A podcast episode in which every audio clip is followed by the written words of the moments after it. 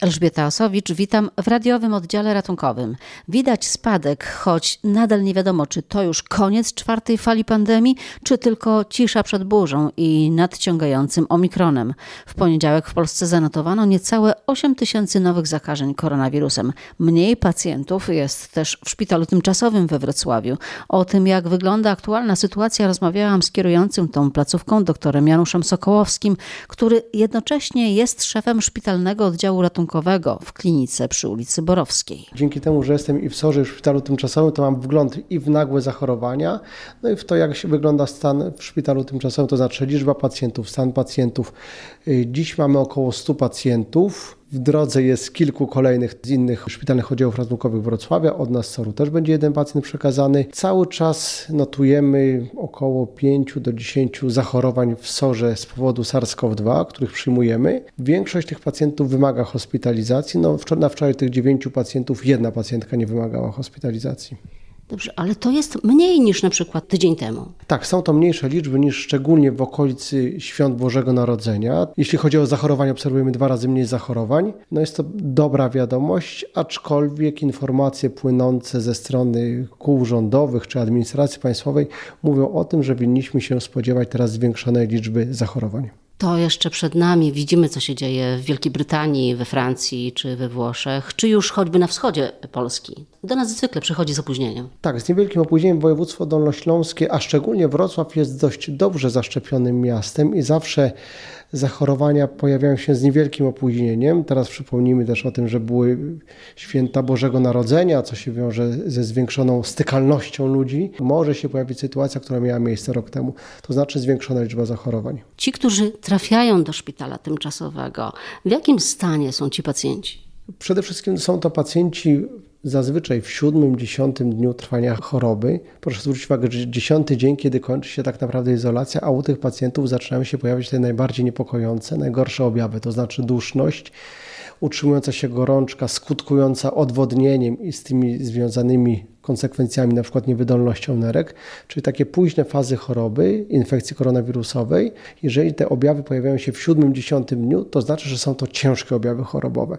Jest to duszność wymagająca tlenoterapii, jest to odwodnienie wymagające podaży płynów pozajelitowo, czyli dożylnie, ewentualnie powikłania nadkażenia bakteryjne, które także są bardzo częste. W tym trzecim, czwartym, piątym dniu to często bywa tak, że to jest po prostu no, lekko gorsze samopoczucie, lekki katar, no właściwie nic, co by skłaniało nas do tego, żeby udać się do szpitala. Tak, oczywiście, ale już w tym czasie, mając na uwadze to, jak bardzo rozpowszechniony jest koronawirus, to jest czas, aby wykonać test. Jeżeli już w tym czasie pojawią się objawy, no to już możemy wdrożyć leczenie.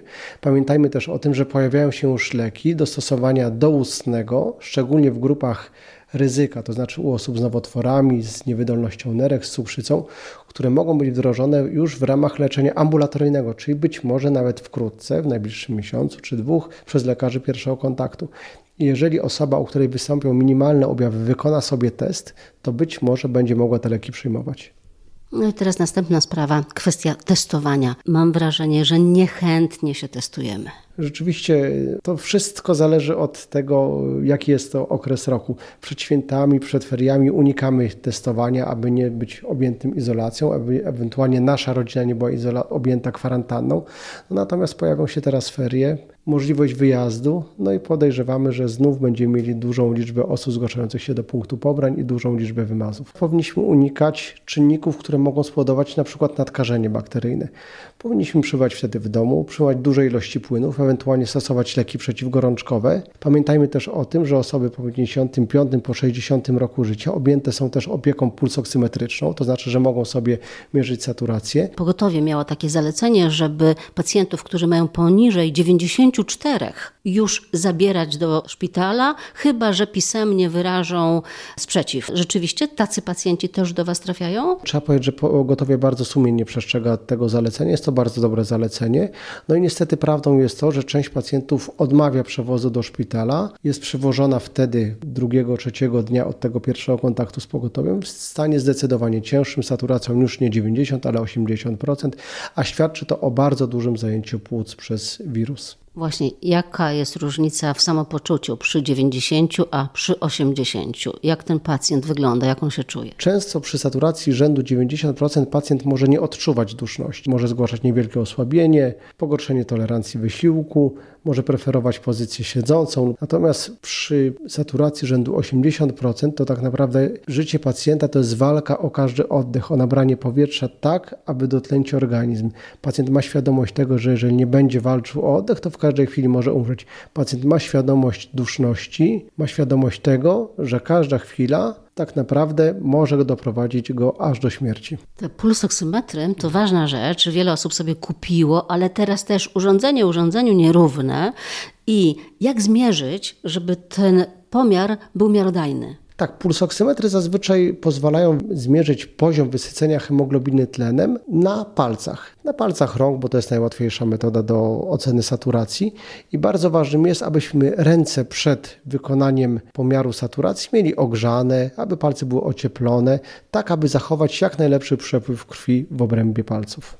I niepomalowane paznokcie niepomalowane paznokcie, aczkolwiek trzeba powiedzieć, że nowe pulsoksymetry opierające się na no, technikach promieniowania podczerwonego także przy pomalowanych paznokciach pozwalają zmierzyć saturację, aczkolwiek robimy wszystko, aby ten pomiar był jak najmniej zaburzony. Tam trochę ten wynik skacze. Na początku jest powiedzmy 95, potem nagle 92, potem 93. On nie jest cały czas taki sam. Jak to trzeba zrobić właśnie? Czy odczekać jakiś czas, żeby się to ustabilizowało? Działało? Pulsoksymetr działała na zasadach fizycznych, to znaczy pomiaru promieniowania podczerwonego, także powinniśmy minutę, dwie, trzy nawet poczekać, abyśmy uzyskali ten wiarygodny pomiar saturacji.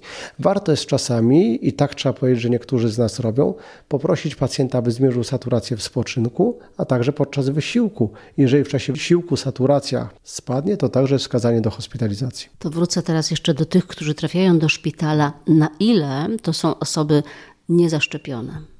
No, już właściwie od początku tej czwartej fali pandemii obserwujemy, że liczba osób niezaszczepionych to około 80-85%, czyli zdecydowanie większa liczba chorych niezaszczepionych wymaga hospitalizacji niż tych osób zaszczepionych, przy czym u osób zaszczepionych bardzo rzadko obserwujemy objęcie płuc przez wirusa. Co mówią te osoby niezaszczepione, kiedy zaczynają ciężko chorować? No, my przede wszystkim musimy pamiętać o tym, że to nie jest dla nas najważniejsze pytanie.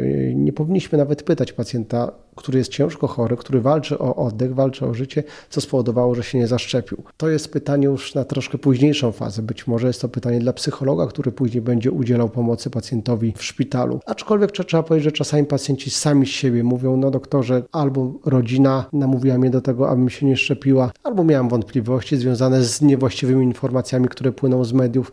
Najczęściej jest to niedoinformowanie, ewentualnie właśnie negatywny wpływ rodziny. Zmieniają decyzję w szpitalu? Zazwyczaj takie osoby twierdzą, że się zaszczepią, ale czy się zaszczepią, tego nie wiemy. Do szpitala trafiają często całe rodziny. Często jest tak, że nawet jeżeli nie tego samego dnia, to w ciągu kilku dni trafiają do szpitala osoby z jednej rodziny. Najczęściej, jeżeli są to osoby po 60, 70 roku życia, osoby nieszczepione, wtedy możemy się spodziewać podobnego przebiegu choroby i rzeczywiście, jeżeli mamy taką możliwość, te osoby są w obrębie jednej sali umieszczone. Na początku pandemii najciężej chorowały osoby starsze i schorowane. Jak jest teraz? Cały czas obserwujemy, że wirus SARS-CoV-2 atakuje najczęściej osoby po 60 roku życia. I osoby po 60 roku życia stanowią około 50-60% pacjentów. Mimo wszystko osoby pełnoletnie, ale przed 40 rokiem życia, czyli między 20 a 40 roku życia, to około 20-30% pacjentów, czyli dosyć duża grupa. W dużej grupy z tych osób przebieg choroby jest bardzo ciężki. Najciężej chorzy tak naprawdę nie są też przyjmowani tam do szpitala tymczasowego, tylko tutaj na Borowską, tak? Tak, najciężej chorzy i to właściwie nie tylko z Wrocławia, ale z całego Dolnego Śląska, a nawet z innych województw są leczeni w oddziale intensywnej terapii w szpitalu przy ulicy Borowskiej. To są pacjenci, którzy wymagają już nie tylko respiratoroterapii, ale terapii natleniania pozaustrojowego, czyli ECMO. Jakie są tutaj przeżycia na Ojomie? Czynników wpływających na przeżycie jest bardzo wiele. Decyduje o tym stan chorego przed zachorowaniem, choroby współistniejące, to w jakim czasie pacjent się zgłosił do szpitala, jak ewentualnie wcześniej był leczony. Czynników jest bardzo dużo. No, należy pamiętać przede wszystkim o tych chorych, których udało nam się uratować. Teraz pan profesor Goździk prezentował przypadek ciężarnej, która za pomocą terapii ECMO przeżyła ciężką infekcję koronawirusową. No przede wszystkim o tym powinniśmy mówić. W Pana karierze zawodowej zdarzyło się kiedykolwiek, że pożegnał Pan tyle osób, tylu pacjentów? Przede wszystkim nigdy nie zdarzyło się, abyśmy w ramach na przykład oddziału ratunkowego stwierdzali tyle zgonów co w ubiegłym roku i były to często zgony nagłe, właśnie spowodowane bardzo ciężką niewydolnością oddechową spowodowaną infekcją wirusem SARS-CoV-2. Już jesteście uodpornieni? Bo jak to przeżyć? To trudno sobie nawet wyobrazić.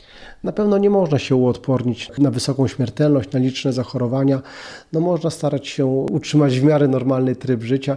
No pamiętajmy o tym, że także wspieramy się nawzajem, to jest po pierwsze. Mamy rodziny, które także nas bardzo wspierają. Słyszymy codziennie prawie, że umiera w Polsce 500, 600 osób i mam wrażenie, że chwilami to już przestaje robić wrażenie. A też słyszę i rozmawiam z osobami, które się na przykład nie zaszczepiły i mówią ciągle, że no nie zaszczepią się, no bo nie wierzą w tą pandemię, nie wierzą w tą chorobę.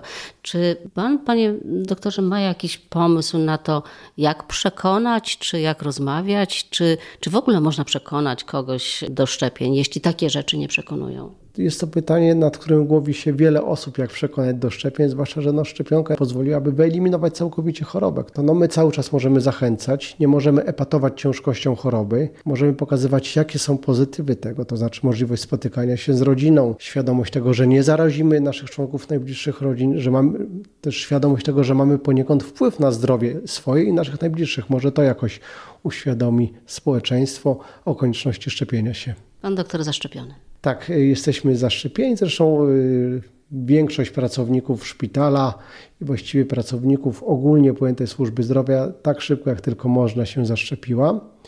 No i też wielu z nas obserwuje oczywiście sytuację w Europie, sytuację na przykład w Izraelu, gdzie są już podawane czwarte dawki szczepienia. Zobaczymy.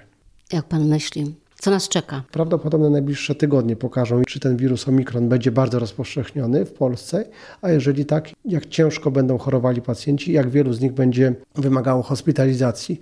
No my ze swojej strony jesteśmy już przygotowani do najcięższej fali. Mamy przygotowane grafiki lekarskie, pielęgniarskie dla opiekunów medycznych, dla fizjoterapeutów, nawet na największe zachorowania, na pełne obłożenie we wszystkich szpitalach. Oczywiście kadra jest bardzo zmęczona. W szpitalu tymczasowym w szczycie zachorowań było prawie 300 pacjentów. W radiowym oddziale ratunkowym dziś to już wszystko. Elżbieta Osowicz, do usłyszenia.